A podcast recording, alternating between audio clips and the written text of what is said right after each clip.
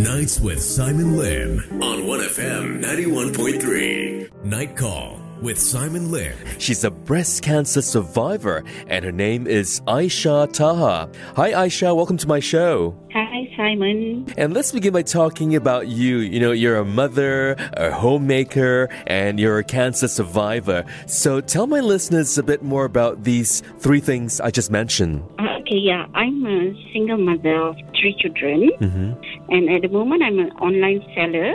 I'm a cancer survivor for about seven years already. And when did you discover that you had breast cancer? Yeah, well, I discovered it in somewhere in July 2015, mm-hmm. whereby I discovered there's a hardened lump outside my areola. So I went to the polyclinic, and then the doctor referred me to the hospital. You mentioned about the lump around the nipple area. No, the outside, outside the areola. Uh, the areola is the darkened part. The nipple area is outside there. Surrounding. Yeah, the breast. Yeah. Okay.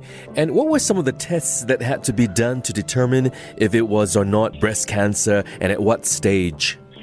So when once I went there, they sent me for biopsy the following week and follow up with a mammogram, ultrasound, and CT scan. I'm on stage three with HER2 positive. Stage 3, right? Yeah, stage three. Yeah, sorry. What does stage 3 cancer mean? um, well, when, when I was uh, heard about that, I I was not very shocked, a bit shocked. Because I asked, and she said because the cancer cell already touched on my lymph nodes, that's why it's under stage three. All right. Yeah. And we'll talk to you some more in just a bit right here on my show. So stay with me, Aishah, okay? Okay. Night Call with Simon Lim. And it's time to hear from my special guest who's joining me on the line once more. And her name is Aishah Taha. She's a breast cancer survivor. Hi, Aishah. Hi, Simon. And we're talking about your breast cancer experience. So, what happened once the doctor broke news to you that it was breast cancer? I mean, uh, did you have to undergo chemotherapy or radiation? Yeah, I have to go for chemotherapy and radiation, but before that, I did my mastectomy. Yep. You mean mastectomy? Yeah, I did my mastectomy first and my recon at the same time. Reconstruction. Oh, reconstruction. And what happens in the reconstruction process?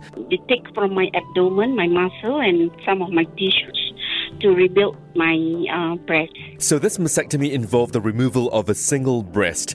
How did it make you feel?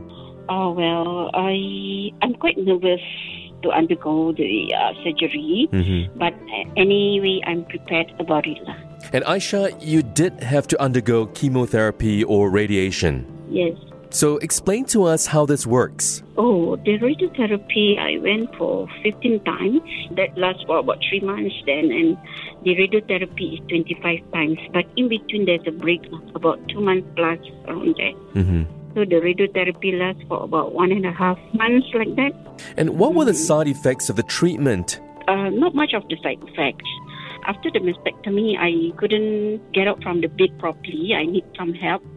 Other than that, I'm okay. I, I need to move, you see, after the operation Okay. in order for my, my blood to circulate. That's what the doctor advised. hmm But you sound like a very brave woman because, you know, uh, some people out there, right? Some ladies, if they were to hear that they have to remove their breast or breasts, I'm not sure if, you know, everyone would feel the same way as you did.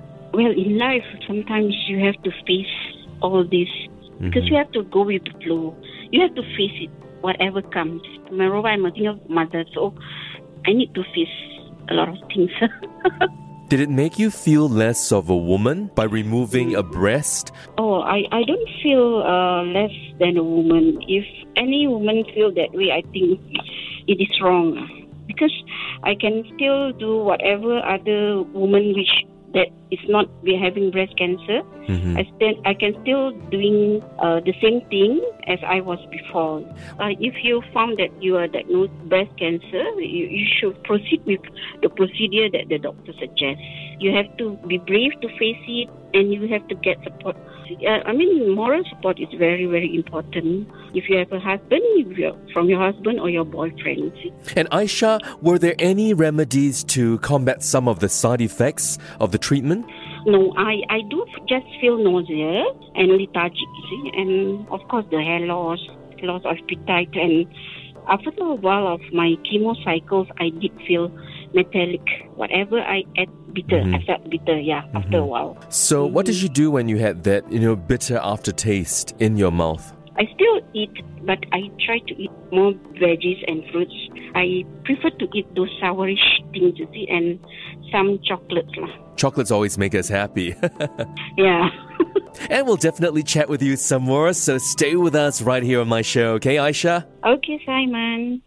Night Call with Simon Lim. Today on my show, I've got a very admirable woman on the line. She is a cancer survivor, a breast cancer survivor, and her name is Aishah. Hi, Aishah. Hi, Simon. Okay, Aishah, earlier on, I asked the question, you know, did it make you feel less of a woman to, you know, remove a single breast? And of course, you said no, right? Yeah. But was there an option to keep the nipple or not during surgery? Because I think not many people know this. Oh, well, um, there is an option to put back the nipple, whether the woman want or not. But the doctor advised that it will be safer without the nipple. Anyway, if uh, some, some women they feel incomplete without the nipple, so It's really an individual's choice. individual, yes. Okay. Yes. Maybe public is not well informed about this. So I'm just sharing with all the women out there what the doctor told me. I don't wish to disclose what I did then, but um, women they have a choice whether they want to keep their nipple or not. So it's up to individual. And Aishah, what did you do to stay positive and strong during that entire journey? You know, your breast cancer journey.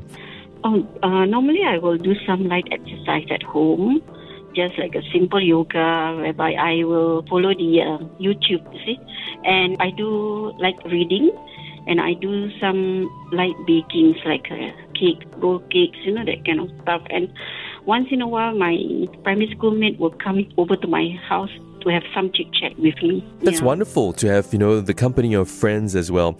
And what do you think you've learned about fighting breast cancer? Well, in my case, to fight breast cancer, you have to eat well and you have to stay positive and be with circle of friends that are positive. So it's very important during the recovery process to keep a positive mindset. Yes. Okay, Aishah, stay with me on my show. You're doing well. And we've got one more segment for a chat on the subject of breast cancer. You're a breast cancer survivor. We're not done with the interview. Stay with us, okay? Okay. Night Call with Simon Lim. And my special guest is on the line. She's a breast cancer survivor, and her name is Aishah Taha. I've been talking to her. Hi, Aishah. Hello, Simon. So, Aishah, we talked about breast cancer. Who were the people that were your pillar of support? They are my children. My children like uh, Nabila, Nawira. My youngest children is my caregiver, Nawira, and my son also, Muhammad Hafiz. Sometimes they follow me for my chemotherapy. My siblings, my primary school mates, and my secondary mates also. And then my friends like um, Anizam, Sumini, Siti Amina, uh, Abdul Ghani. He's staying in London, in fact. Um, one thing about they gathered some fun for me, you see. How did they cheer you up? Mm, they they do. Uh, I mean, uh, they WhatsApp me. See, and then during my journey of cancer, uh, they come over to my house house just to say hi and have breakfast with me. That's beautiful, you know.